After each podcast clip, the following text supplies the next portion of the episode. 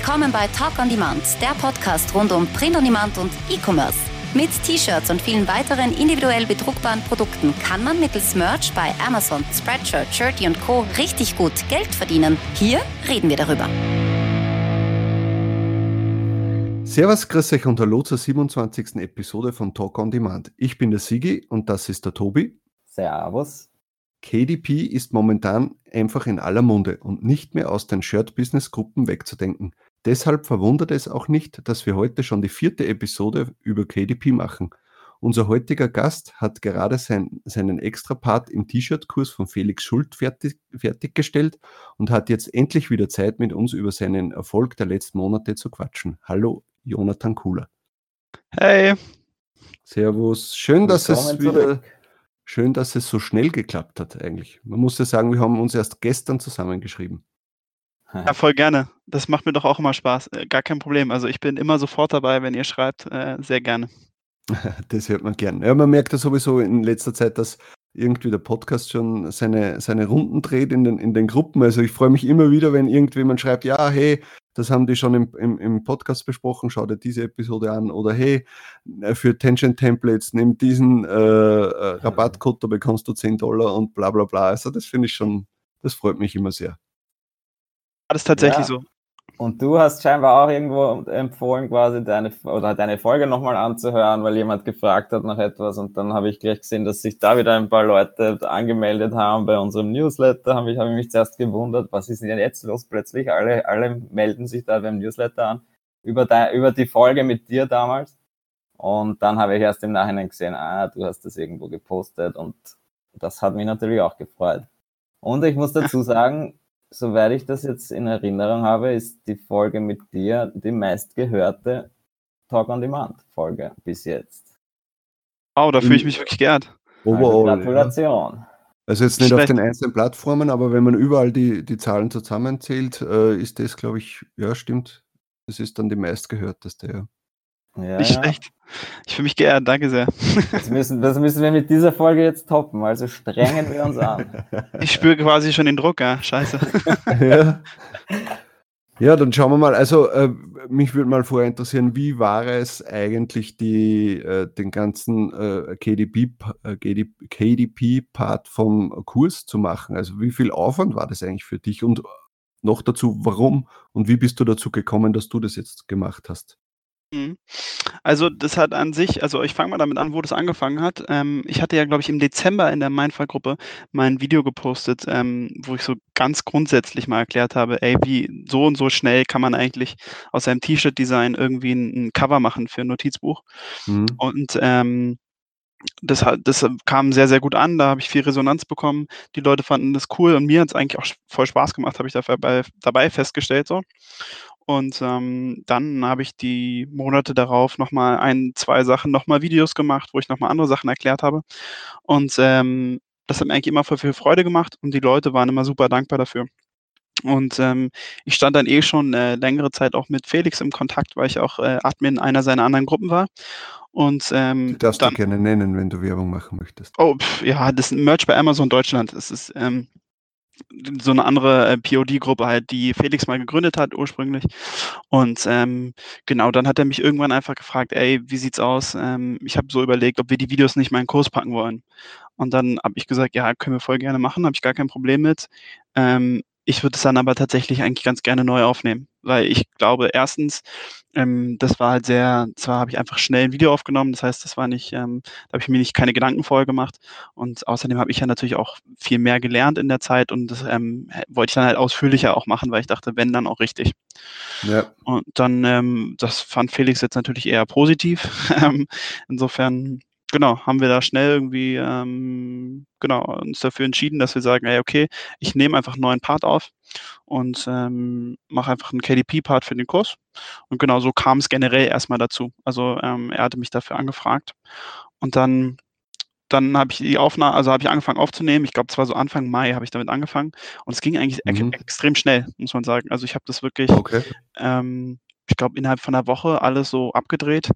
Und ich bin tendenziell jemand, der sich jetzt nicht so groß vorbereitet. Also ich habe eher an kurzem überlegt, okay, was will ich, was ist Ziel in dem Video? Und dann habe ich angefangen aufzunehmen und habe es also gar nicht so groß vorbereitet, sondern habe überlegt, so okay, ich probiere einfach alle Schritte einmal durchzulaufen und die Leute können dabei zuschauen, weil ich persönlich das immer am lehrreichsten finde eigentlich.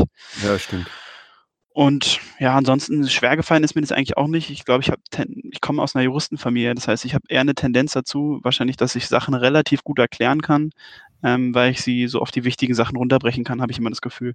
Ja. Mhm. Und daher, genau, ist mir das eigentlich leicht gefallen, hat mir sehr, sehr viel Spaß gemacht. Ja, das ist cool. Wie viele Stunden Material sind das jetzt eigentlich geworden? Ich glaube, es sind über 4 Stunden auf jeden Fall geworden. Felix war auch ein bisschen erschlagen, weil ich glaube, es war ursprünglich so gedacht, dass es, also ich glaube, er hatte damit gerechnet, dass es so eine Stunde vielleicht wird. Mir war eigentlich ziemlich schnell klar, dass es deutlich mehr werden würde bei dem, was ich halt vorhatte. Ich bin jetzt eigentlich fast ein bisschen überrascht. Heute denke ich so, wow, in 4 Stunden so, da hätte man sogar noch mehr machen können eigentlich. Ja. Das heißt, ich bin so, ich spiele schon die ganze Zeit mit dem Gedanken, irgendwie noch Updates zu bringen mit anderen Sachen, die ich noch erkläre oder Sachen, die ich noch nicht gut genug gemacht habe, irgendwie nochmal zu erweitern oder so. Insofern, das kann immer durchaus sein, dass ich da nochmal Sachen update, weil, ja, manche Sachen sind auch noch nicht optimal.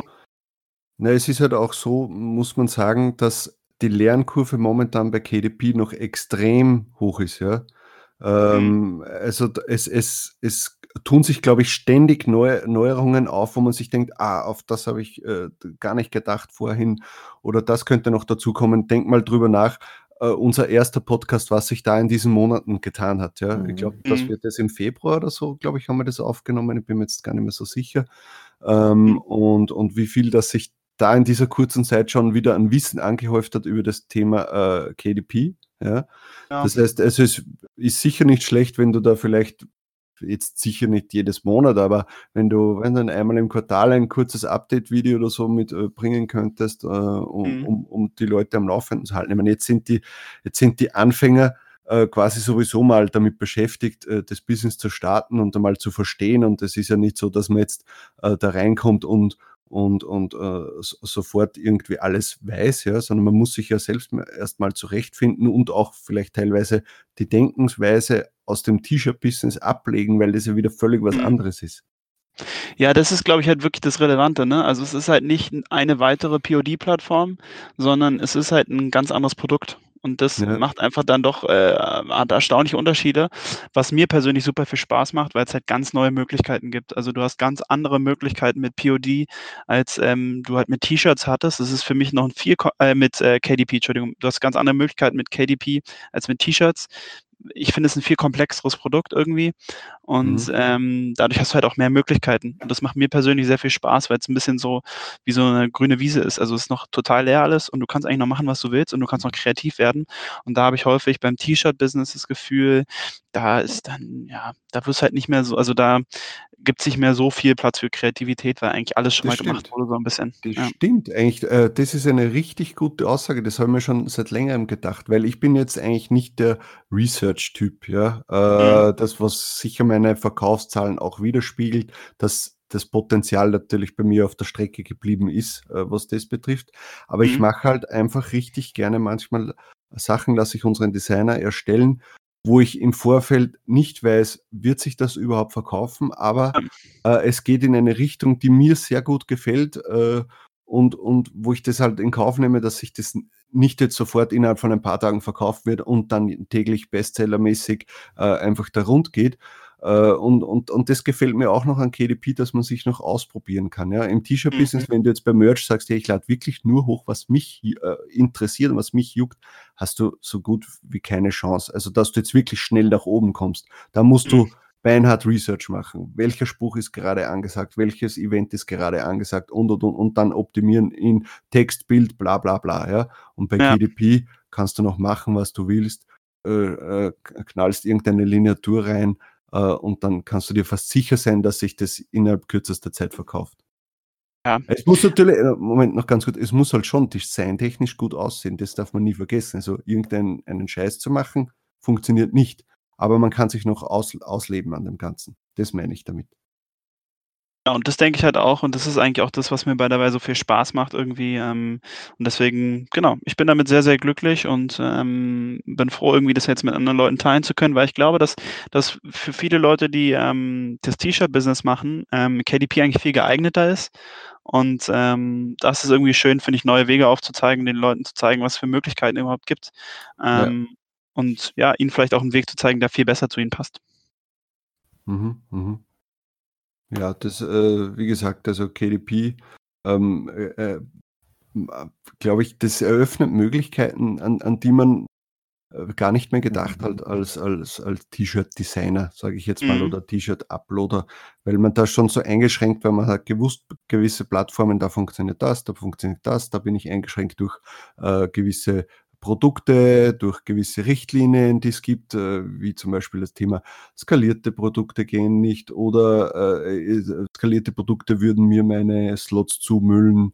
Dann bei dieser einen Plattform gehen nur eher künstlerische Sachen, bei der anderen Plattform eher nur Sprüche, derbe Sachen, bla bla bla. Und bei KDP hast du alles noch offen, du kannst dich noch ausprobieren. Und es ist einfach der Aufwand dahinter eigentlich ja geringer. Und du kannst es einfach so oft wie möglich dann hochladen. Ja, total. Und ich mag auch irgendwie das, was mir persönlich, ist so eine ganz simple Sache, ne? Aber die hemmt mich immer bei MBA so ein bisschen. Ich mag das halt nicht, bei MBA diese Bullet Points zu machen, um mir zu überlegen, wie ich die Keywords da jetzt reinfriemel in einen Satz, der dann irgendwie halbwegs Sinn ergibt. Und das mag ich bei KDP sehr gerne. Es ist halt super simpel. Du knallst die Keywords einfach ins Backend und musst dir keine Gedanken darüber machen, irgendeinen Satz zu entwickeln daraus. Ja? Was für den Kunden sowieso am Ende egal ist eigentlich. Und deswegen, das mag ich auch sehr, sehr gerne. Deswegen habe ich auch, glaube ich, seit einem halben Jahr nichts mehr gefühlt bei MBA hochgeladen. Müsste da auch mal wieder was machen eigentlich. Was bist du da jetzt für ein Tier, wenn ich fragen darf? Lass mich mal kurz gucken. Ich glaube, ich bin Tier 500. Nee, Tier 1000. Entschuldigung, Tier 1000. Wäre aber schon längst ein Tier 2000. Aber ich habe nur 382. Die Slots noch nicht. 382 Designs habe ich online. Insofern ist das Tier-Up nicht da, aber es ist mir halt auch ziemlich egal, weil ich brauche es ja nicht. Also ich lade nicht mehr hoch. Insofern, genau. Aber ich würde, also den Tipp kann ich dir jetzt schon geben, ich würde an deiner Stelle, zumindest jetzt mit diesem Multi-Uploader geht das ja ziemlich einfach. Also ich würde es zumindest vom 4. Quartal noch irgendwie schauen, dass du zumindest das Tier-Up bekommst und die Möglichkeit zumindest hast, in Tier 2000 zu sein und dann in Q4, weil du weißt nie, was passiert, dann denkst du vielleicht, oh, okay, jetzt könnte ich doch irgendwie wieder was beim Merch machen und dann hast du die Möglichkeit nicht, ja. Das stimmt auch. Also ich habe auch eigentlich mir vorgenommen, dass ich jetzt mal 1 oder 2 Wochen konzentriert mal wieder Merch mache und mal nicht KDP und einfach eventuell auch von Merch Titans die Automation nehme, um dann halt tatsächlich darüber im Endeffekt die Sachen auch wieder automatisiert hochzuladen. Ne? Also es ist dann, da kann man ja auch wieder mit Excel-Listen arbeiten und das liegt mir irgendwie mehr. Ne? Ja. Das heißt aber auch, deine Strategie jetzt ist eigentlich dann umgekehrt als bei vielen anderen wahrscheinlich, weil du jetzt einfach eigentlich wirklich die Buchcover erstellst für die Bücher und nicht jetzt einfach deine T-Shirt-Designs wiederverwertest, oder? Das heißt, das machst du jetzt eigentlich ausschließlich, so habe ich das jetzt gerade verstanden, oder? Derzeit zumindest. Genau, also es war ja ursprünglich, darum ging es ja eigentlich auch im ersten Podcast, ich bin ja gestartet damit, dass ich einfach meine T-Shirt-Designs wieder benutzt habe, ne? Und dann auch verschiedene Manuskripte da reingemacht habe und das war auch super, das war ja auch nicht schlecht und jetzt bin ich aber tatsächlich dazu hinübergegangen, dass ich gesagt habe, okay, ich erschaffe einfach neue Sachen und schaue einfach nach Nischen irgendwie, was brauchen die Leute und da bin ich tatsächlich jetzt auch sehr wenig im No-Content unterwegs, also ich mache sehr, sehr viel Low-Content mittlerweile und das macht mir auch viel mehr Spaß. Also Low-Content ist echt so eine Sache, da muss man auch ein bisschen überlegen, wie ist so ein Journal dann vernünftig aufgebaut, tatsächlich zu recherchieren, was wollen die Leute aufschreiben, was ist vielleicht ein bisschen auch übergriffig und zu viel, also viele Leute wollen ja auch wirklich eigentlich gar nicht, dass das Journal so voll ist, dass sie nicht mehr selber bestimmen können. Und da die gute Mischung zu finden, das macht mir eigentlich deutlich mehr Spaß mittlerweile, ja. Bestimmt schon. Und kannst du da sagen, deine ehemaligen Shirts, die du hochgeladen hast am Anfang deiner KDP-Zeit, verkaufen sich die jetzt immer noch? Ist das so ein bisschen das passive Einkommen, von dem wir träumen? Oder ist das dann eher so, dass du die hauptsächlich verkaufst, deine neueren Low-Content-Bücher? Also tatsächlich zurzeit verkaufe ich recht wenig, also gerade in den letzten Wochen verkaufe ich ziemlich wenig von den Sachen, die ich anfangs hochgeladen habe. Muss man ganz ehrlich sagen. Also das ist ja eigentlich eher nicht so ein schönes Zeichen, weil es ja dann eher dafür spricht irgendwie, dass es nicht so nachhaltig ist. Also ich verkaufe neue Sachen zurzeit sehr, sehr schnell bei KDP, aber alte Sachen, ja, eher weniger, muss ich ehrlich sagen. Also Low-Content verkauft sich bei mir deutlich besser als No-Content, wobei man aber auch sagen muss, fairerweise, ich hatte jetzt auch nie die Brecher-Designs. Also ich war nie derjenige mit den krassen Designs. Und das macht es natürlich leichter. Wenn man sehr, sehr gute Designs hat, macht es natürlich immer leichter. Ja, sicher. So schaden kann es auf keinen Fall, dass man seine T-Shirt-Designs wiederverwertet, weil es bricht dem Ganzen keinen Zacken aus der Krone, sagt man, ja. Aber ich glaube, wenn man KDP professionell und wirklich sich 100% oder sagen wir mal zu 90% auf KDP konzentrieren möchte und damit wirklich Geld verdienen möchte, muss man schon mehr Eigenleistung reinbringen. Das haben wir natürlich auch in dem Podcast mit Markus Mangold immer wieder rausgehört, da ja er ja, was normale T-Shirt-Designs betrifft, ja nicht so viel hatte und immer alles von der Pike auf quasi neu gestaltet hat, aber damit extrem gut fährt. Also der verdient einfach damit sehr gut und der macht sich halt wirklich Gedanken damit. Das ist einfach, wenn andere sagen, hey, ich habe meine, sagen wir mal, 500 oder 1000 Designs und bevor die jetzt einfach vergammeln auf der Festplatte, dann packe ich die halt nochmal auf Bücher auf. Den einen oder anderen Dollar wird man damit sicher auch verdienen. Also das ist sicher. Ja, und so ist es ja auch. Genau, und das lässt sich ja dann auch relativ schnell sogar auch bei vielen Designs lösen. Also das ist ja jetzt nichts, wofür man dann so viel Arbeit braucht, wenn man tatsächlich nur diesen Ansatz hat. Also es gibt ja mittlerweile auch viele Wege, also nicht nur das automatisierte Hochladen, sondern auch wirklich tatsächlich automatisiert mit Illustrator irgendwie die Merch-Designs wirklich auf ein Buchcover zu machen, sodass man da jetzt nicht jedes einzelne raufpacken muss und speichern muss. Und da kann man schon so viel automatisieren, dass man, ja, da muss man dann ein bisschen mit seinen Keywords einmal arbeiten, aber wenn man halbwegs in der gleichen Nischen oder in den gleichen Nischen unterwegs ist, geht es eigentlich super schnell. Und dann denke ich auch, das ist ja wirklich rausgeworfenes Geld, wenn man das nicht macht. Ja, da muss man sich aber mal vielleicht eine Woche hinterklemmen. Bei 500 braucht man wahrscheinlich nicht mehr eine Woche. Und dann, genau, geht es eigentlich super schnell, denke ich. Und dann läuft es. Und wenn man dann im Monat, weiß nicht, 30, 40, 50 Dollar zusätzlich hat, ja, warum nicht? Ja, denke ich auch. Also da sagt keiner nein. Ich denke, und das Witzige ist ja wirklich das, also ich verkaufe da gar nicht so viel von diesen Designs, die ich quasi recycelt habe und bin dann immer wieder verwundert, wenn es dann Leute gibt, die einen Beitrag schreiben von wegen, hey, ich habe jetzt meine 20 Bestseller hochgeladen bei KDP und habe da innerhalb kürzester Zeit schon die ersten 100 Dollar verdient und ich denke mir, Alter, was mache ich falsch? Sind meine normalen Designs so schlecht? Ja, ich weiß auch mal nicht, ne? Ist immer so. Es scheint sehr unterschiedlich zu sein, irgendwie, wie gut Leute verkaufen. Ich habe auch noch nicht so richtig rausgefunden, woran es liegt. Ja, weil ich denke dann immer, sind es meine Keywords? Das kann ich mir nicht vorstellen, weil bei den Keywords, also da gebe ich mir mittlerweile wirklich viel Mühe, ja, dass ich die da reinpappe. Und ganz am Anfang habe ich ja wirklich nur jede Zeile nur ein Keyword reingegeben und nicht alles zugemüllt, das mache ich ja mittlerweile schon so und suche schon ein bisschen raus, was ich für Keywords nehmen soll, aber ich weiß einfach nicht, woran es liegt. Ja. Liegt es jetzt wirklich an dem Design an sich oder habe ich es zu einem blöden Zeitpunkt hochgeladen, ja, dass es einfach nicht relevant ist oder sonst irgendwas. Also manche haben richtiges Glück, die mit ein paar Designs zack, zack und verdienen sofort damit mit KDP und andere laden hoch und geht gar nichts.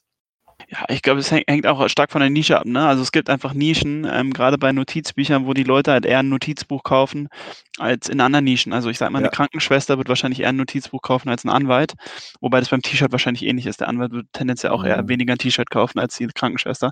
Aber nur so als Beispiel, also es ist halt irgendwie, es gibt einfach Nischen, die prädestinierter sind für Notizbücher, denke ich. Ja. Und dann, also das gibt sich, glaube ich, mit der Zeit. Da muss man einfach weiter probieren und irgendwann trifft man dann auch mal auf so eine Goldader, denke ich. Ja, sicher. Das ist ja sowieso ein junges Bild. Also man soll sich einfach ausprobieren. Ja, denke ich auch. Ich glaube, selbst du weißt noch nicht mal wirklich, was funktioniert. Bei dir läuft es halt jetzt. Ja? Aber so richtig eigentlich mitteilen, so mit 10 Jahre Erfahrung oder sonst irgendwas, das gibt es ja bei dir auch nicht. Ja? Ja, voll. Also es ist ja, aber das ist ja auch gleichzeitig das Schöne. Es ist irgendwie, man hat jeden Tag wieder so Aha-Momente und hat jeden Tag irgendwie wieder Sachen, wo man denkt, ah, das könnte man mal machen, und ist einfach, es ist alles noch sehr inspirierend. Und das habe ich bei Spreadshirt noch nie gehabt, würde ich sagen. Und bei MBA, ja, jetzt auch nicht so richtig stark gehabt. Das habe ich bei KDP deutlich stärker als alles andere.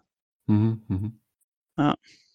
Und wie glaubst du, dass sich das in der Zukunft entwickeln wird? Ja, weil ich habe das Gefühl, bei Merch und in diversen anderen Plattformen gibt es irgendwie ständig News, dass jetzt neue Produkte vorgestellt werden oder neue Regeln kommen oder irgendwas tut sich die ganze Zeit. Aber bei KDP habe ich irgendwie das Gefühl, das ist so ein eingesessenes System, da tut sich nicht viel, das passt einfach, die greifen das nicht mehr an und es funktioniert. Und glaubst du, ist das wirklich so oder habe ich nur das Gefühl? Also das Gefühl habe ich auch. Ich glaube tatsächlich, dass KDP ist ja an sich, so im Ursprung würde ich jetzt mal sagen, nicht für das ausgelegt, wofür wir es benutzen eigentlich, sondern es ist ja eigentlich dafür ausgelegt, tatsächlich seine Bücher selber rauszubringen. Also wenn ich jemand bin, der Bücher schreibt, dass ich eine Chance habe, mein Buch rauszubringen, ohne jetzt einen riesigen Verlag an der Hand zu haben. Und so gesehen benutzen wir das System für was, wofür es ursprünglich jetzt gar nicht gedacht war. Ich glaube nicht, dass Amazon damit ein Problem hat, aber dafür war es halt nicht gedacht. Und ich glaube, deswegen ist da die Weiterentwicklung auch noch erstens nicht so groß und zweitens glaube ich auch, dass der Ansturm im Verhältnis zum Beispiel zu MBA, was ja gezielt auf das ausgelegt war, was es jetzt ist, da war halt ein ganz anderer Ansturm. Also es machen noch viel, viel weniger Leute KDP, deswegen ist es Amazon, glaube ich, noch viel egaler und sie brauchen es einfach nicht, es weiterzuentwickeln. Und deswegen erwarte ich an sich jetzt auch nicht groß, dass irgendwas kommt. Also ich meine, was sollen sie auch machen? Sie können noch andere Formate machen, sie können irgendwie die Druckpreise ändern oder so, aber das Produkt, Hardcover und Spiralbindung und solche Geschichten halt denken. Genau, sowas kann ich mir schon noch vorstellen, aber ansonsten bin ich mit dem Produkt so zufrieden eigentlich, dass ich, ich bräuchte gar keine Änderung. Ich finde es super. Okay. Am Anfang ist es ja auch noch so, dass man irgendwie so große Probleme häufig mit Ablehnungen hat, also dass Sachen irgendwie zurückkommen wegen irgendeiner Sache, die man am Anfang überhaupt nicht checkt. Ist ja ganz oft so, dass man dann diese E-Mails bekommt und auch nicht so richtig versteht, was sie eigentlich wollen von einem. Aber das geht halt irgendwann auch weg, ne? Also ich krieg fast gar keine Cover mehr zurück. Weil du gelernt hast vielleicht, oder? Oder ist es, glaubst du wirklich, dass sie jetzt weniger streng sind? Also ich glaube, ich habe dazugelernt. Ich glaube, viele Sachen passieren mir einfach nicht mehr, die mir am Anfang passiert sind. Und ich habe manchmal das Gefühl, dass sie auch auf den einzelnen Account lernen. Also früher zum Beispiel, wenn man bei KDP auf deutsche Sprache stellt, ganz am Anfang, und dann in den Titel was Englisches eingibt, weil du einen englischen Spruch auf dem Cover hast, dann ist es ja was normalerweise am Anfang bei mir auch immer zurückgekommen ist.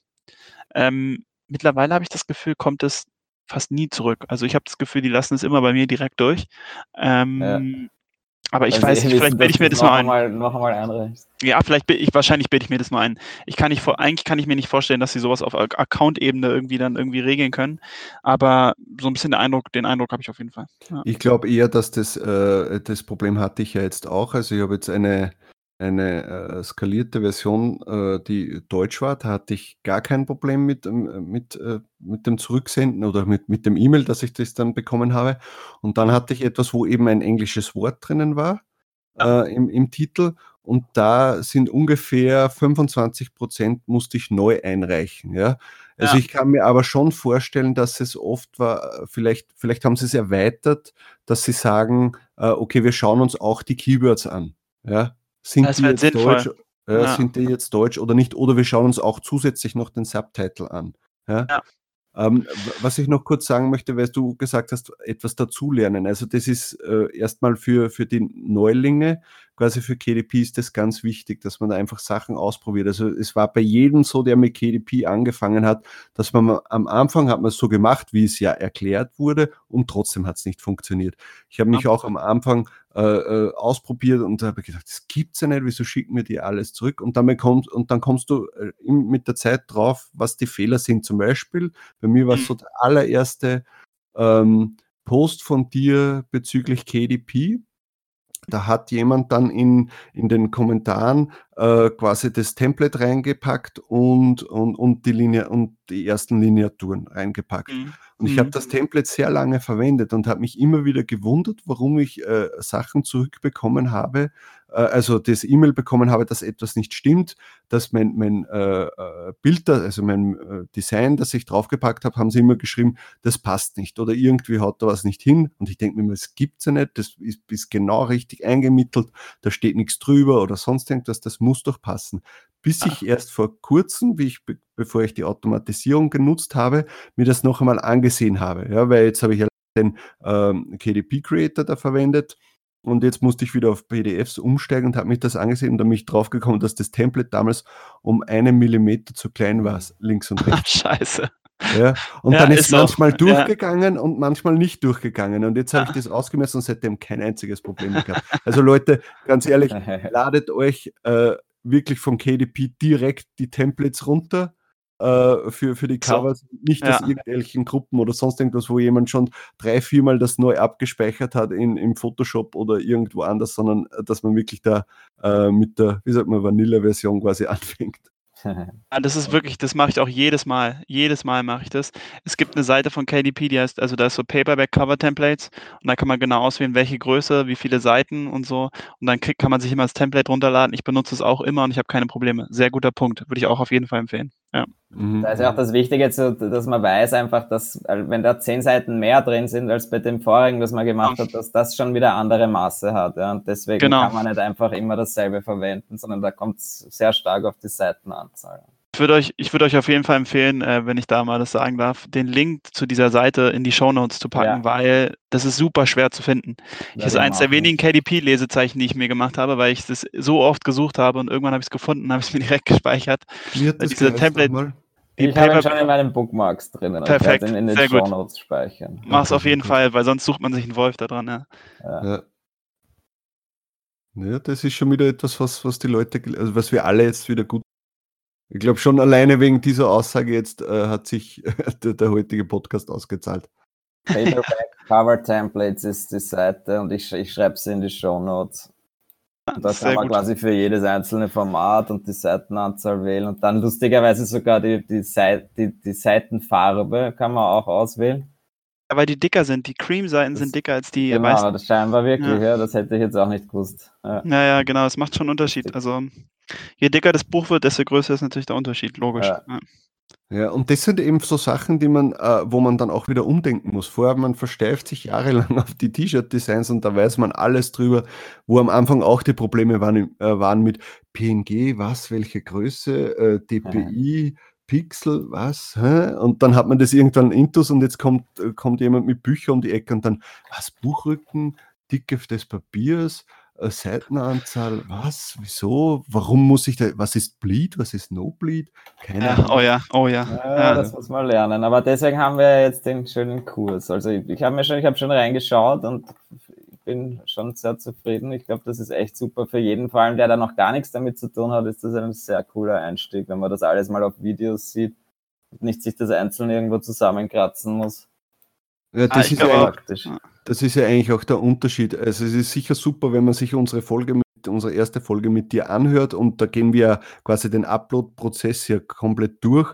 Aber es ist immer, also ich bin ein sehr visueller Mensch. Mir bringt das so etwas nichts. Ja, ich muss das sehen. Ja? Und deswegen ist so ein Videokurs quasi dann 100-mal besser als jetzt nur den Podcast hören. Das ist eher mehr so zum Geschmack holen oder zum einfach, dass man mal denkt, ich probiere das aus.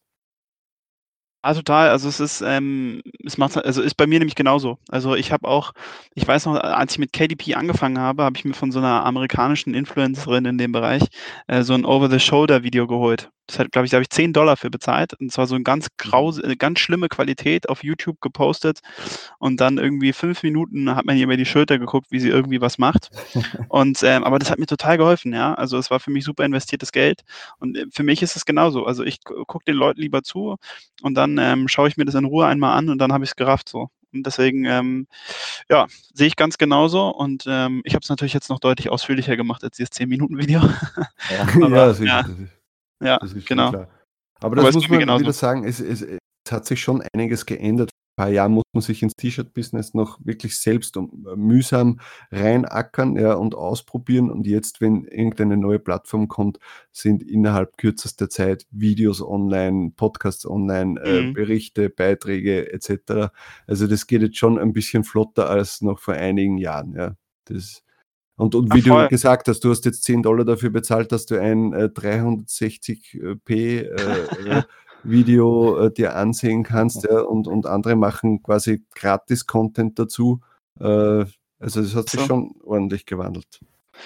Ja, total. Vor allem, ich weiß noch, als ich damit angefangen habe, hatte man so Probleme und in Deutschland kannte halt kein Schwein. Also ich habe ja noch mit CreateSpace angefangen, das war vor KDP, und da kannte halt kein Schwein sich aus. Also da konntest du halt niemanden fragen in Deutschland und du konntest nur die Leute in Amerika fragen und das war noch deutlich komplexer und jetzt bin ich halt so, ja, wenn jemand Fragen zu KDP hat, soll er mir einfach schreiben. Also ich beantworte auch den ganzen Tag irgendwelche privaten Nachrichten, weil Leute mir ihre Fragen schicken und das ist auch wunderbar so. Ich mache das auch sehr gerne. Aber man hat einfach jetzt Ansprechpartner und kann einfach seine Fragen viel besser loswerden. Ne? Also es ist tatsächlich, man findet viel schneller Lösungen. Also teilweise habe ich früher Tage an Problemen gesessen, weil halt keiner mir sagen konnte, was ich machen muss. Ja. Ja, aber trotzdem, Leute, vorher selbst mal googeln, nachschauen, ob man die Lösung findet und nicht gleich dem Jonathan am Sack gehen und eine Nachricht schreiben. Das ist ein Riesenproblem heutzutage, finde ich, dass die Leute einfach nicht mehr selbst denken wollen, sondern nur mal, KDP, was, ich komme auf der ersten Seite nicht weiter, ja, schreibe mal den Jonathan, der soll mir das erklären. Ja. Es ist, ich denke, wir auch ganz oft einfach in den Gruppen lesen, also gerade in der Book Moneymakers Gruppe, die wir jetzt ja so ein bisschen reaktiviert haben mit dem Kursstart quasi, da sind so viele Fragen jetzt schon beantwortet und da werden teilweise, also manchmal muss ich ein bisschen schmunzeln, weil ich innerhalb von 10 Minuten dreimal die gleiche Frage in der Gruppe beantwortet habe. Und das ist halt so, also man muss einfach in der Gruppe einfach in die Suche eingeben und dann passt es eigentlich und dann findet man die meisten Sachen. Ja. Und sonst, genau, ich antworte bei Sprachnachrichten nicht mehr schriftlich häufig, sondern ich schicke häufig auch Sprachnachrichten, weil es einfach schneller geht. Das erleichtert es auch. Also man muss dann immer rechnen damit, dass man von mir eine Sprachnachricht bekommt, weil es einfach einfacher ist. Aber du bekommst doch Sprachnachrichten, Anfragen, oder wie? Nee, das würde mich nerven. Also wenn man mich fragt, gerne schriftlich, weil dann kann ich es überall immer lesen und dann aber zurück mache ich es meistens als Sprachnachricht, weil ich es einfacher finde. Es geht einfach viel schneller. Ja. Aber noch gescheiter wäre es, in die Gruppen zu schreiben, wenn man schon was hat, oder? Weil dann haben wir alles davon, das denke ich mir halt immer. Das stimmt, ja. Das ist sowieso etwas, also ja, kann mir da wer eine PN dazu schreiben oder sonst irgendwas? Na, stell die Scheißfrage einfach in der Gruppe, dass jeder was davon hat. Ja. Und vielleicht gibt es ja doch, dass einer von 10 dann in die Suche was reinschreibt und dann findet er das, ja. Ja, genau. Also ich bin auch so, das ist ein sehr, sehr wichtiger Punkt, wirklich. Also das als private Nachricht zu machen, ist ja nur sinnvoll, wenn Leute mir jetzt irgendwie ihr Cover schicken und dann die E-Mail von Amazon und fragen, okay, was ist da schiefgelaufen, so, ne? Ja. Das verstehe ich, dass sie das jetzt vielleicht nicht in der großen Gruppe posten wollen. Aber wenn es eine ganz normale Frage ist, dann können halt alle davon profitieren, wenn man das in der Gruppe macht. Bei Kursteilnehmern ist nochmal ein bisschen was anderes. Also die Leute, die in der Mindfuck sowieso sind und den Kurs haben, die können das ja auch in der Mindfuck fragen. Aber wir haben ja auch, also den Kurs kann man auch getrennt kaufen und wenn Leute das machen, den getrennt bei mir kaufen, dann sind sie ja nicht in der Mindfuck drin, das heißt, da fehlt so ein bisschen die Anlaufstelle und da ist es gar kein Problem. Die Leute können mir immer direkt schreiben, auch bei jeder ganz normalen Frage, weil das gehört einfach zum Supporter dazu, denke ich. Das heißt, den Kurs, den man ja einzeln, also den KDP-Part, den man ja einzeln auch kaufen kann man dann über dich erwerben. Genau, da muss man sich einfach nur bei mir melden. Ist es natürlich so, man muss schon sagen, wenn man das volle Paket nimmt mit den Kursteilen auch von Felix, das ist ein super Preis. Also das könnt ihr ja auch bezeugen, das ist tatsächlich auf jeden Fall das Geld wert. Aber für Leute, die jetzt vielleicht sagen, ich bin bei MBA sowieso so gut am Start, mir kann da keiner mehr was erzählen, ich will nur ein bisschen eine Einleitung für KDP oder ich will generell nur Notizbücher machen, dann kann man das auch getrennt kaufen, falls man daran Interesse hat. Link dazu oder sollen die Leute direkt bei dir einfach melden? Genau, zurzeit haben wir dafür keinen Link, weil wir das jetzt erstmal so gestartet haben für Leute, die einfach daran Interesse haben. Das heißt, einfach mir schreiben und dann kriegt man alle Informationen von mir. Das ist dann ganz einfach auch geregelt. Ja, da werden wir dann einfach, glaube ich, in den Shownotes dein Facebook-Profil reingeben. Genau, das ist wunderbar. Ja, voll auf jeden Fall. Ja. Ich habe jetzt gerade gesehen, weil wir über den Kurs geredet haben, wo ja auch eines der Features ist, dass man in die Mindfuck-Gruppe kann, wenn man sich den kennt. Und ich sehe, es gibt jetzt 665 Member Und Felix hat ja gesagt, bei 666 macht er sie zu. Das heißt, einer kann es noch sich holen, den Zugang. Ja, aber das ist ja jetzt nur momentan, weil... ja, momentan, bis wieder wer rausfliegt oder so, das schon, ja. Kommt auf die Warteliste, glaube ich, ja. Also, es lohnt sich immer noch. Aber lustig, dass jetzt genau einer hat noch die Chance. Ja, wahrscheinlich, wenn der Podcast online geht, ist das sowieso vorbei. Und wenn nicht, dann würde ich aber ganz schnell die Füße in die Hand nehmen, um da reinzukommen noch. Also das ist tatsächlich, das ist ja der große Mehrwert eigentlich auch vom Kurs. Ja, aber die Frage ist jetzt, kommt man mit dem KDP-Part alleine auch in den Mindfuck oder geht's da dann nur ganz? Nein, kommt man nicht. Das kommt man nicht, weil da zu viele Kursinhalte, also der Großteil der Kursinhalte ist ja immer noch von Felix und damit die Leute alle halbwegs auf einem Level bleiben, bleibt die Mindfuck sozusagen nur für die Leute, die den kompletten Kurs gekauft haben und zu einem richtigen Zeitpunkt, würde ich mal sagen. Aber wie gesagt, dadurch haben die Leute, die den Kurs einzeln kaufen, nur den KDP-Part natürlich von mir einen besonderen Support, weil die natürlich die Mindfuck nicht haben und daher, kümmere ich mich um alles für die. Jetzt mal vom Kurs wieder ein bisschen wegzukommen. Mich würde auch interessieren, jetzt seit unserem letzten gemeinsamen Podcast im, was haben wir gesagt, Februar oder irgendwas, wann der war? Also Ende Januar war es, glaube ich. Oder Ende Januar, ja, okay. Was hat sich da jetzt wirklich dann verändert bei dir? Weil damals hast du ja wahrscheinlich für dich selbst schon gedacht, oh, okay, ich weiß jetzt schon sehr viel bei KDP und mein Ablauf ist ja auch schon richtig gut. Was hat sich seitdem eigentlich verändert bei dir? Wie hat sich dein Arbeitsablauf in dem Thema verändert, dein Research verändert? Würdest du sagen, dass du jetzt natürlich mehr verdienst, ist klar, aber was waren dann so Game Changer für dich? Mhm. Also mein Arbeitsablauf und auch gleichzeitig Gamechanger, also Arbeitsablauf hat sich extrem geändert durch den Haupt-Gamechanger bei mir wirklich, und schreibe ich auch überall, ist die Merch Titans Automation. Also das Tool, was Curtis entwickelt hat, um automatisiert bei KDP hochzuladen. Man füllt einfach, ganz einfach gesagt, man füllt alles in einer Excel ein und lädt dann automatisiert hoch. Das ist tatsächlich Wahnsinn. Also es ist für mich, ich spare mir wahrscheinlich 2/3 oder 3/4 meiner Arbeitszeit. Also ich glaube, ich habe noch nie so viel Netflix geschaut wie in den letzten Monaten, weil man hat ja auch eine gute Ausrede. Also ich bin dann immer so, ja, mein Computer arbeitet, ja. Und ich kann dann tatsächlich auch ich habe ein relativ langsames Internet leider derzeit. Deswegen kann ich dann auch tatsächlich recht wenig anderes machen. Also für Netflix reicht es schon noch. Aber insofern, ich spare mir super viel Zeit auf jeden Fall und das ist schon wirklich cool. Und das hat auf jeden Fall meine Arbeitsweise extrem geändert, weil ich sehr, sehr viel mit Excel arbeite jetzt mittlerweile und auch Excel absolut liebe mittlerweile. Ich glaube, jeder, der ein bisschen mehr mit Excel arbeitet, kann es sehr schätzen, weil es unfassbar viele Möglichkeiten gibt. Also ich habe immer noch das Gefühl, ich habe vielleicht 5% erst davon verstanden. Und ansonsten Research. Ja, hat sich auch geändert, halt wirklich, weil ich mehr auf Low-Content gegangen bin. Ne? Also es ist dann tatsächlich Research. Vorher war es ja kein großer Research, weil ich einfach nur meine Designs weiterverwertet habe. Jetzt schaue ich tatsächlich, was sind eigentlich sinnvolle Sachen, was Leute brauchen, und habe auch noch einen stärkeren Qualitätsanspruch. Also es ist wirklich mehr so, ich nehme mir da noch mal eine Woche Zeit für ein Notizbuch, was ich mache. Ich weiß noch, Markus hat, glaube ich, in der ersten Folge, als er bei euch zu Gast war, hat er das auch sehr schön gesagt, und so mache ich das tatsächlich auch. Du erstellst ja dann so ein Manuskript und da sitzt du dann vielleicht auch eine Weile dran, aber du kannst ihm ja verschiedene Cover geben und so dann das so ein bisschen skalieren, und das mache ich dann tatsächlich auch. Und also es gibt an sich wenig Low-Content-Bücher, also eigentlich keins, würde ich sagen, was ich mit einem einzigen Cover hochlade, sondern ich lade es dann halt, weiß ich nicht, mit 10 bis 30 Covern hoch und dann einfach um zu schauen, was halt am besten ankommt, ja. Und das sind so Sachen, die dann halt natürlich auch über die Automation viel besser laufen, weil da muss ich einfach nur die Excel rein kopieren und dann habe ich keinen Mehraufwand eigentlich. Und insofern hat sich meine Arbeitsweise schon sehr stark geändert, würde ich sagen. Ja, weil effizienter quasi. Wie bitte? Oder wie bitte nochmal? Effizienter. Ja, viel effizienter und viel mehr um die Automation rumgebaut, ne? Also viel datenbasierter an sich auch. Und und meine Einnahmen haben sich unfassbar entwickelt. Gerade im letzten Monat, muss ich sagen, sind extrem in die Höhe geschossen zu einem, für E-Commerce jetzt eigentlich eher ungewöhnlichen Zeitpunkt für die Entwicklung. Habe ich einfach eine absolute Goldnische getroffen.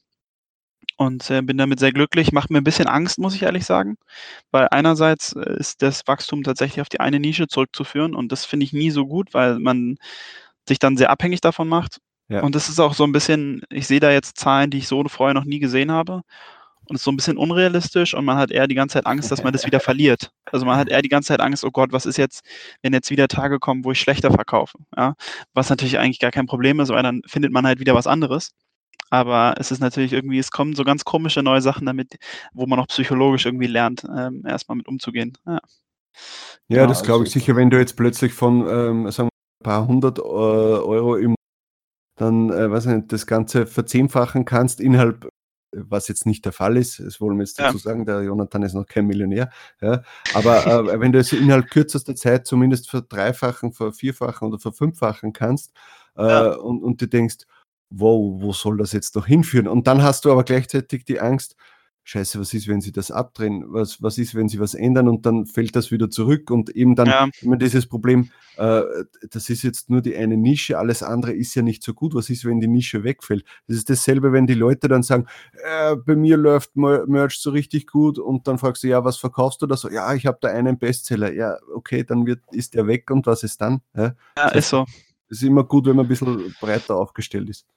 Das war bei Merch immer mein großes Problem. Ich hatte einen Hoodie, der sich wahnsinnig verkauft hat. Also wirklich, also so richtig, der hat irgendwie, ich glaube, auch 70% meines Gesamtgewinns auf Merch ausgemacht. Den ich übrigens, kleine Werbung, das Design habe ich bei Threadbasket damals gekauft. Und ja, das ist zwar einerseits total geil, weil du mit dem Teil so super viel Geld verdienst. Andererseits ist es halt so, es ist schon ein unsicheres Gefühl. Also, wie man halt immer so sagt, ne? Ich habe lieber irgendwie 1000 Designs, die ich einmal verkaufe, als ein Design, was ich 1000-mal verkaufe. Mhm. Und aber gehört halt dazu. Also ich meine, man sagt ja dann auch nicht nein, aber es ist halt irgendwie so, es ist irgendwie so eine komische Mischung, ne? Man freut sich, aber irgendwie hat man auch Angst ein bisschen davor, ja. Ja, das stimmt.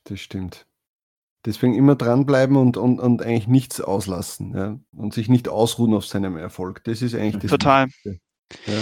Ja, und auch irgendwie gucken, ne? Also man hat einen riesigen Vorteil gegenüber vielen anderen Leuten. Man hat einen Winner auf jeden Fall. Also man hat irgendwas gemacht, was sehr, sehr gut angekommen ist. Und dann muss man sich halt mal hinsetzen und sagen, okay, was ist es eigentlich? Also ganz krass, also ganz konkret runterbrechen, was ist eigentlich der Erfolgsfaktor von diesem einen Ding? Und wie kann ich das vielleicht replizieren oder skalieren auf irgendeine Art und Weise, damit ich das halt noch besser ausschlachten kann oder auf andere Sachen anwenden kann? Und das folgt dann halt, ne? Damit muss man sich dann halt auseinandersetzen. Das ist manchmal gar nicht so einfach, aber es ist natürlich, man hat einfach bestimmte Daten, die andere Leute nicht haben. Und die muss man dann halt auch nutzen, denke ich. Ja. Wie sieht eigentlich deine Preisstrategie momentan aus bei KDP? Gehen wir jetzt mal vom amerikanischen Markt und vom deutschen Markt aus, weil ob du jetzt in Spanien um einen Euro mehr verlangst oder nicht, ist mir eigentlich jetzt egal. Ja, da mache ich tatsächlich auch keinen Unterschied, muss ich sagen. Also ich lege Preise immer nur für Deutschland und für Amerika fest, weil die Automation bisher noch keine Möglichkeit hat, es auf dem Marktplatz genau festzulegen. Soll aber kommen, sagt Curtis die ganze Zeit. Das ist eine gute Frage. Also ich denke, mein Standardpreis für No-Content ist eigentlich immer 7,99, sowohl in Amerika als auch in Deutschland. Das heißt dann quasi praktisch, bei Deutschland gibt man dann natürlich 7,47 ein, weil es natürlich ohne Mehrwertsteuer ist. Das ist dann der Endpreis 7,99. Und in Amerika mache ich halt 7,99 direkt. Und das ist so mein Standardpreis eigentlich für No-Content. Und das ist auch okay so. Ich habe da jetzt keine größeren Tests gemacht. Da gibt es bestimmt andere Leute, die da viel mehr Zeit investiert haben, um da den optimalen Preis rauszufinden. Also du vom sechsten Preis weggehen, der am Anfang immer propagiert worden ist? Also ich denke halt, man muss ausprobieren, ne? Also ich denke, ich habe alles schon verkauft zwischen 5,99 und 13,99. Okay. Es ist tatsächlich ein bisschen nischenabhängig. Also es ist ja eigentlich wie bei T-Shirts, ne? Du musst so ein bisschen gucken, was gibt's schon da? Muss ich mich da erst hochkämpfen irgendwie? Gehe ich also zum Beispiel, ich habe ein Low-Content-Buch gemacht, ein Blutdruckpass. Ja, das ist so ganz Klassiker im Low-Content-Bereich. So, das ist so eins der ersten Beispiele, die man immer so findet. Total langweilig, Und meiner ist jetzt auch nicht besonders, also da kann man auch nicht viel Besonderes machen, würde ich jetzt behaupten wollen. Aber ich habe einfach mal einen gemacht und da gab es dann halt in Deutschland auch schon einige, die sich wirklich gut verkauft haben, also mehrmals täglich. Und da bin ich dann halt super niedrig in den Markt reingegangen, also da habe ich dann halt auch irgendwie, weiß ich nicht, ich glaube, ich kriege da, wenn ich den verkaufe, mache ich vielleicht 1,30 oder so. Das sind 5 Euro irgendwas kostet der dann im Verkauf. Mhm. Und da muss man dann halt niedrig reingehen. Also das ist tatsächlich was, wo ich auch sagen würde, ey, damit irgendjemand deinen Scheiß kauft, dann musst du wenigstens die Leute im Preis unterbieten, wenn du schon weiter unten in den Suchergebnissen bist. Weil sonst kauft er, warum sollte man sonst das weiter unten kaufen? Also würde ich auch nicht machen. Ja? Deswegen, da würde ich schon sagen, wenn die Competition hoch ist, würde ich tendenziell schon mit dem Preis eher runtergehen. Und dann, aber es ist auch nischenabhängig. Also es ist halt, ich glaube, ich hatte letztes Mal auch schon gesagt, wenn du halt ein Journal für Golfer verkaufst, ja, dann kannst du da auch mehr verlangen, weil das tendenziell in der Zielgruppe eher Leute sind, die ein bisschen mehr Geld haben. Die stört es jetzt halt nicht, wenn die halt 8,99 für ein Golfbuch bezahlen. Mhm. Die müssen dafür nicht 5,99 zahlen. So. Und deswegen mache ich das schon relativ stark nischenabhängig, aber ich sage auch ganz ehrlich, ich mache mir darüber jetzt auch nicht so einen Kopf. Also es ist, wenn ich an mein Kaufverhalten denke oder an das Kaufverhalten von vielen anderen Leuten, ist es, glaube ich, bei Notizbüchern tatsächlich nicht so relevant, weil wir uns in einem Preisbereich bewegen, wo Leute nicht so viel drüber nachdenken. Also ich glaube, alles unter 9 Euro, also ich würde sagen sogar 10 Euro, ist den Leuten dann an sich relativ egal. Also das ist so, ich weiß nicht, ob das halt so einen großen Einfluss hat. Ja, genau. Deswegen denke ich, also ist so mein Gefühl. Aber wie gesagt, da bin ich jetzt echt kein Experte. Da gibt es, wie gesagt, andere Leute, glaube ich, die da tatsächlich Tests gemacht haben. Und da müsste man mal gucken, was die sagen. Aber das ist dann auch wieder, also dann machst du den Test und dann hast du halt für eine Nische das Ergebnis. Und das ist dann wieder relativ, also bringt dir dann auch wieder für andere Nischen nichts. Und deswegen bin ich so wie, ich mache mir das ja nicht so kompliziert, sondern probiere eher, die Leute mit anderen Sachen zu überzeugen und nicht zwangsweise mit dem Preis. Weil ich glaube, dann ist man, wenn man sich auf den Preiskampf einlässt, hat man eigentlich schon verloren. Ja, das auf jeden Fall. Und bei Low-Content-Büchern, wie sieht es da aus? Genau, da ist tendenziell immer natürlich ein bisschen, verlange ich ein bisschen mehr vom Prinzip her, aber auch, also es ist eigentlich recht ähnlich. Auch da mache ich das eigentlich sehr nischenabhängig. Da gibt es einfach Sachen, da weißt du, die Leute werden mehr bezahlen dafür, weil es ihnen einfach egal ist. So. Und dann gibt es aber auch andere Nischen, wo du auch weißt, da gucken die Leute wirklich auf jeden Euro. Also da bin ich eigentlich in einer sehr ähnlichen Range, muss man sagen. Ja, da habe ich nicht so einen festen Standardpreis von 7,99, aber vom Ding her ist es schon sehr ähnlich. Dafür aber unter 7,99 gehst du bei einem Low-Content-Buch nicht, weil es ja trotzdem mehr Aufwand ist. Der Herzpass, dieser Blutdruckpass, so, das ist ja Low-Content an sich, ne? Also da war ich bei 5,99 €. Also deswegen ist es so ein bisschen abhängig davon. Generell muss ich der Nische ein bisschen anpassen, nicht nur der generellen Nische. Also wenn ich jetzt zum Beispiel in der Baby-Nische bin, sag ich einfach mal, ja, dann ist es natürlich so, man weiß einfach, dass Eltern für ihre Kinder viel Geld ausgeben. Denen ist meistens egal, wie teuer die Sachen sind. Und deswegen, weißt du halt zum Beispiel in der Babynische kann ich generell mehr verlangen. Das ist aber, wenn du andere Sachen in der Babynische anguckst, die bei Amazon verkauft werden, gar nicht Notizbücher, T-Shirts, siehst du auch, die sind durchschnittlich einfach teurer, weil die Leute einfach, weil Verkäufer wissen, ey, für das eigene Baby geben die Leute einfach viel Geld aus. Und da würde ich sagen, es gilt natürlich genauso für Notizbücher. Und nur jetzt einfach mal als Beispiel. Und da würde ich dann immer 1-2 € das teurer machen. Aber wie gesagt, auch da achte ich jetzt nicht so groß drauf. Also ich würde es einfach mal probieren und dann mal schauen, was passiert.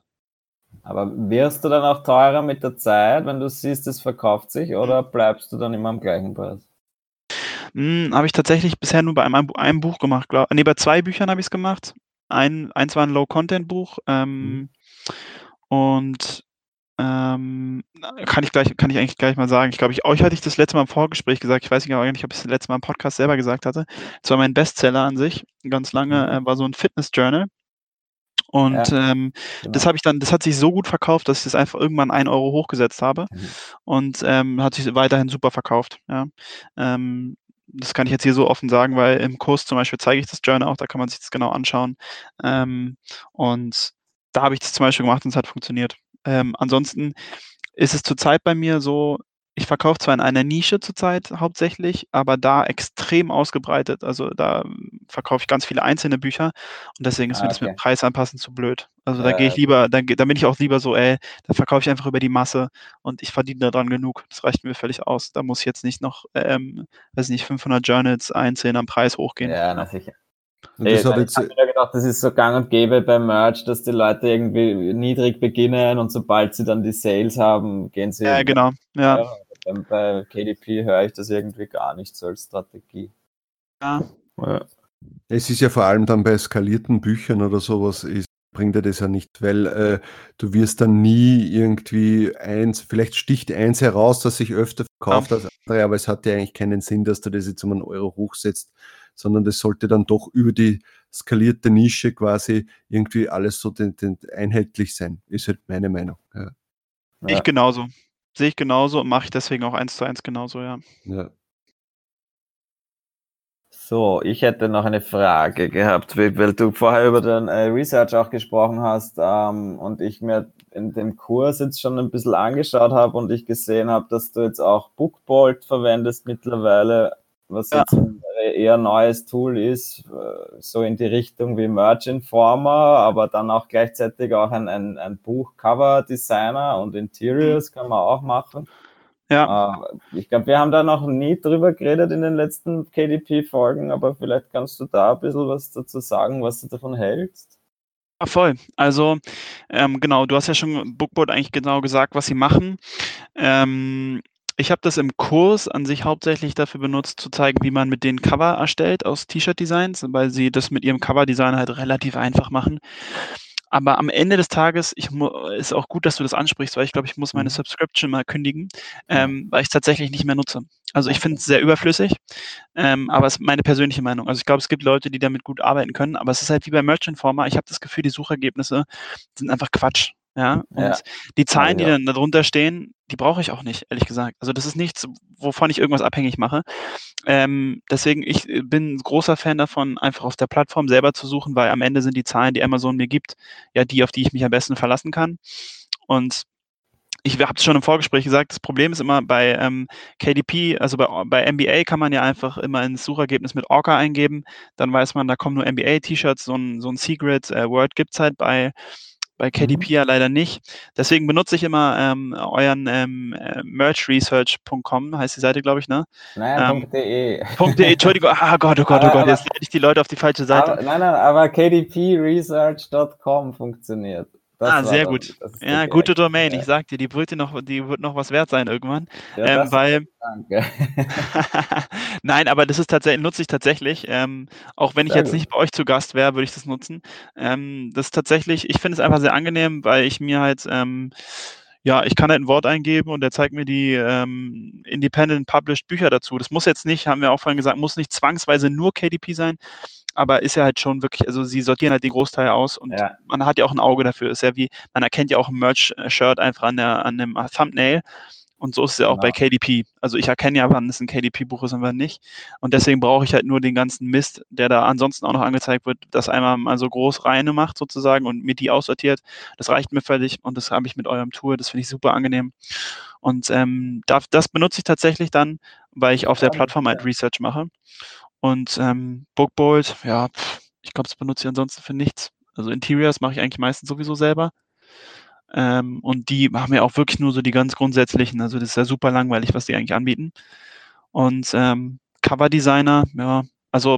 Ja, eben, ich glaube halt einfach, es ist ja auch noch so quasi so Beta-Phase. Und ist es auch offiziell, glaube ich, am Anfang, aber jetzt hat sich schon lange nichts mehr getan. Prinzipiell ist es nett, wenn man so einen Designer braucht, weil du dir ja eigentlich, also wenn du kein InDesign, kein Illustrator oder so hast, dann wäre das eigentlich für den Start halt schon eine Alternative. Aber du, glaube ich, zeigst dir dann selbst, dass du das mit Canva auch ganz gratis schaffst, ja. Also deswegen. Genau, also so gesehen braucht man an sich gar keinen, muss man gar nichts ausgeben. Und dann bin ich eher so, ey Leute, lernt einfach, irgendwie die Adobe-Produkte zu benutzen. Weil am Ende des Tages, also ist so ein bisschen die Frage, was man für einen Anspruch hat. Wenn ich jetzt sage, okay, ich will jetzt mal ein bisschen ausprobieren, dann super, mach mit Canva. Ja? Aber wenn man irgendwie sagt, ey, ich habe einen Anspruch und ich will damit auch ordentlich Geld verdienen irgendwann, dann fangt einfach so früh wie möglich an, mit Photoshop, mit Illustrator, mit InDesign zu arbeiten. Weil am Ende des Tages kommt ihr da eh nicht drum rum. Also es ist einfach so, es sind einfach die Marktführer an den Sachen. Man kann einfach Manuskripte nirgendwo so gut erstellen wie bei InDesign. Und deswegen würde ich immer Leute ermutigen. Und es ist auch tatsächlich recht einfach zu lernen. Also ich habe das auch recht schnell gelernt alles. Und es gibt so ein paar gute Tutorials auf YouTube. Und ansonsten im Kurs zeige ich zum Beispiel auch in InDesign so die grundlegenden Sachen, wie man irgendwie ganz einfach so die einfachen Manuskripte selber erstellen kann und auch ein bisschen komplexere. Und genau, das würde ich auf jeden Fall immer jedem empfehlen. Das finde ich wertvoller, ehrlich gesagt. Das finde ich super. Das habe ich mir jetzt auch angeschaut und habe mir gedacht, ich habe das, also InDesign habe ich noch nie verwendet, ja, und bin halt in Photoshop und Illustrator ganz gut, aber habe es dann eigentlich gesehen, wie schnell man da reinkommt und jetzt dann halt einmal sich so ein Dot-Grid-Raster eigentlich sehr schnell erstellen kann. Und früher wäre ich nicht auf die Idee gekommen, mir das selber zu machen, weil dann hätte ich es mir halt irgendwo besorgt oder ich habe halt dann die Tension Templates mir gekauft. Aber wenn man das einmal probiert, ja, das ist halt so ein kleines Tutorial, das machst du mal und dann, selbst wenn du das File jetzt nicht verwendest, hast du dann halt in Zukunft einfach das Wissen und kannst dann was anderes machen damit. Ja, vor allem kannst du das ja... Man kann sich das halt auch so geil dann anpassen, ne? Also ich mache dann auch nur teilweise Dotgrid und teilweise halt irgendwie Low Content und ich muss auch ehrlich sagen, ich meine, das ist zu meinem Vorteil an sich oder zum Vorteil von allen, die InDesign benutzen, wenn alle halt nur die Templates benutzen, weil man hebt sich halt auch nicht ab durch sein Template, ne? Ich nutze dann halt das dort, also und ich sage euch, auch bei Dotgrid und linierten Seiten und Karos sieht man einen Unterschied und das ist halt, ich finde, die Templates sehen einfach nicht geil aus. Also ich finde, viele Sachen, die man irgendwie so kaufen kann, sind einfach nicht schön. Und auch ein Dotgrid kann schön sein, muss man sagen. Und genau, deswegen denke ich, macht es auf jeden Fall Sinn, das zu lernen. Über kurz oder lang sollte da eigentlich jeder mal ran, wenn man da irgendwie ein bisschen Ambition hat, denke ich. Wenn wir schon vom Dotgrid reden und von diesen schönen Templates und wenn ich mir überlege, dass wir sehr viele Downloads gehabt haben bei der letzten Folge mit dir, bei diesen Templates, die du zur Verfügung gestellt hast, dann wäre das doch eine Möglichkeit, dass wir uns da jetzt was überlegen, dass wir noch ein neues Template oder ein oder zwei zur Verfügung stellen, weil die Leute das sicher interessiert. Wie wäre das? Was sagst du dazu? Sehr gerne, natürlich, gar keine Frage. Ich kann euch ein Dotgrid, kann ich euch gerne geben. Ich kann euch auch ein Blanko-Journal geben, was bei KDP durchgeht. Ja, das muss man ja immer sagen. Normales Blanko geht ja nicht durch. Ich gebe euch aber einfach ein Blanko mit Seitenzahlen unten und einem kleinen, also nicht mehr einen Rahmen, sodass es gut durchgeht. Also bei mir ist es immer durchgegangen bisher. Kann ich euch beides mitgeben, ist gar kein Problem. Das heißt, wir schnüren da jetzt ein neues Paket quasi. Genau, wir machen ein neues Paket und dann haben wir nämlich die Möglichkeit wirklich, dass das jetzt noch eine Folge wird, die noch öfter gehört wird vielleicht. Ja, das wäre doch schön. Also es ist, genau, gebe ich euch beides gerne mit, ist beides ansonsten im Kurs natürlich zu lernen, wie man das mit InDesign erstellt und InDesign hat ein super befriedigendes Gefühl, finde ich, wenn man damit arbeitet, weil es irgendwie sehr, ist alles, die Hilfslinien sind so, dass man immer alles schön zentral ausrichten kann. Also so der innere Ordnungsfanatiker in mir ist irgendwie in InDesign immer sehr zufrieden. Ja. Ja, noch ganz kurz zu den Templates, die du uns geben wirst, dass man das dazu sagen, du hast ja das vorher schon gemeint, du gibst dann die Version mit 120 Seiten raus. Ja? Das ist für alle Leute, das könnt ihr zwar 1:1 zu übernehmen, aber die meisten wollen ja weniger Seiten haben und es ist einfacher, eine Seite rauszunehmen. Das heißt, ihr müsstet das dann wieder bearbeiten quasi, ja. Und nicht jetzt, also ihr könnt das 1:1 zu nehmen, aber wenn ihr jetzt 109 oder 110 Seiten wollt, müsst ihr das dann wieder bearbeiten.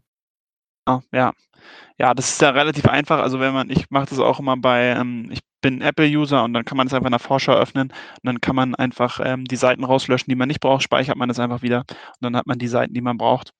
Und genau, ich empfehle sowieso mittlerweile relativ eindeutig, ich weiß nicht, was da der letzte Stand beim letzten Podcast war, immer ein Impressum hinten reinzupacken. Das wäre meine nächste Frage gewesen, sehr gut. Ich bin prophetisch begabt. Einfach ein Impressum reinzupacken, einfach um auf Nummer sicher zu gehen. Ja? Es ist egal, nicht so. Low Content oder No Content, ganz egal, oder?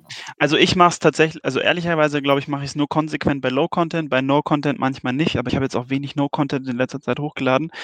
Ich würde es auf jeden Fall immer empfehlen. Einfach weil man einfach auf Nummer sicher geht. Es ist nicht so richtig, muss ich ehrlich sagen, nicht so richtig klar, ob man es muss oder nicht, ja, weil es so ein bisschen eine Grauzone ist, aber ich denke mir halt so, warum da das Risiko eingehen? Das ist völlig unnötig. Also mein Impressum ist einfach nur mein Name, meine Anschrift und ich packe auch noch meine E-Mail-Adresse mit rein.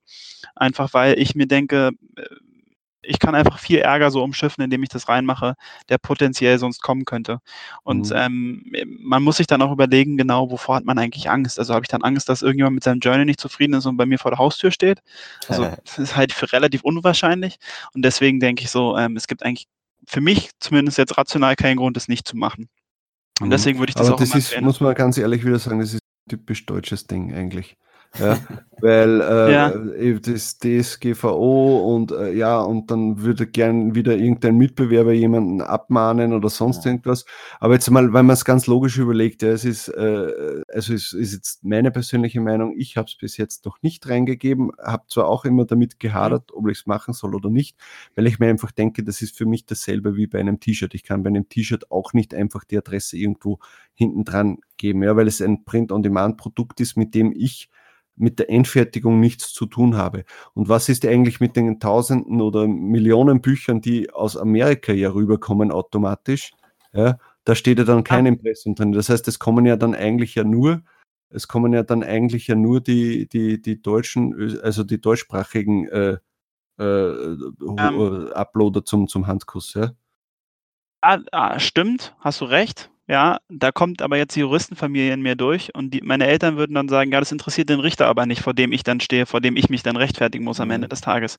Also deswegen sehe ich an sich genauso, aber einfach um dem Ärger aus dem Weg zu gehen, der potenziell halt da ist, mache ich es einfach rein, weil ich habe ja keinen Nachteil, mir ist es egal, wenn Leute mich abmahnen wollen, können sie mich auch so abmahnen, ohne dass ein Impressum drin steht und weil sie von Amazon zur Not sowieso die Daten bekommen könnten und dann habe ich eher die Möglichkeit, glaube ich, ja, und dann denke ich halt eher so, na Mensch, da steht meine E-Mail-Adresse drin, vielleicht kann ich damit sogar eher noch was abfangen, dass jemand mich einfach kontaktiert per E-Mail und mir sagt, ey, kannst du vielleicht, und dann ist das vielleicht Problem schnell aus der Welt geschafft einfach. Ja, ja, schwierig. Also ich habe mir das eben auch vorher angeschaut, ja, ich habe mir dann überlegt, okay, gebe ich da jetzt meine private E-Mail-Adresse rein, irgendwie blöd, ja, dann schaue ich mal halt, dass ich meine offizielle mache und dann ist mir der Gedanke gekommen, dass ich doch das vielleicht nutzen könnte, auch für was Positives, ja, dass ich dann einfach wenn ich mein Impressum reinschreibe, dann schreibe ich doch vielleicht auf die letzte Seite auch eine Website rein oder ein Screenshot von anderen Notizbüchern, die vielleicht jetzt sogar in die Nische passen.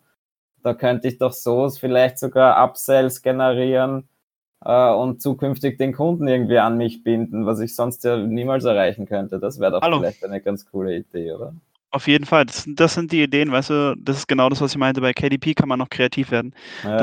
Wir haben einfach hier auch eine Werbemöglichkeit, völlig richtig. Darüber denken die Leute dann wieder gar nicht nach, ne? Also ich habe darüber auch schon nachgedacht, das kannst du tatsächlich machen. Du kannst rein theoretisch sogar, auch wenn es so ein bisschen gegen die Terms of Service, glaube ich, von Amazon ist, könntest du sogar hinten im Journal einfach nachfragen, hey, wenn dir das gefallen hat, dann lass uns doch eine Rezension da. Könntest du auch machen. Ja, das ist vielleicht wieder gefährlich, ja. Das also ich mache das nicht.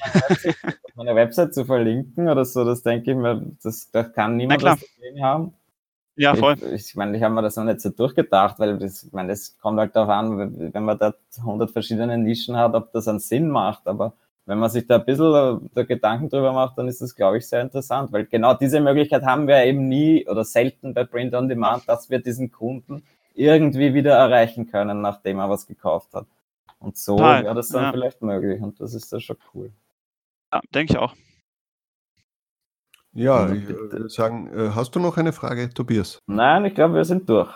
Ja. Also, sonst, wenn noch irgendwas aufkommt, schreibt es uns einfach in die Kommentare auf YouTube und dann werden wir den Jonathan einfach in nächster Zeit wieder mal einladen, wenn er gerne kommen möchte. Und immer. Ja, wenn euch das Video gefallen hat, lasst einen Like da und abonniert den YouTube-Kanal. Abonnieren. Aber heute wichtig die Shownotes, weil es gibt neue Templates, es gibt neue Links.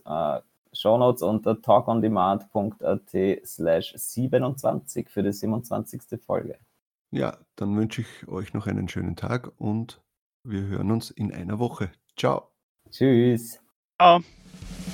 Das war Talk on Demand, der Podcast rund um Print on Demand und E-Commerce. Hat es dir gefallen? Dann lass doch ein Abo da, dann verpasst du die nächste Folge garantiert nicht. Schreibe einen Kommentar oder empfehle uns weiter. Viel Erfolg, gute Verkäufe und bis zur nächsten Folge.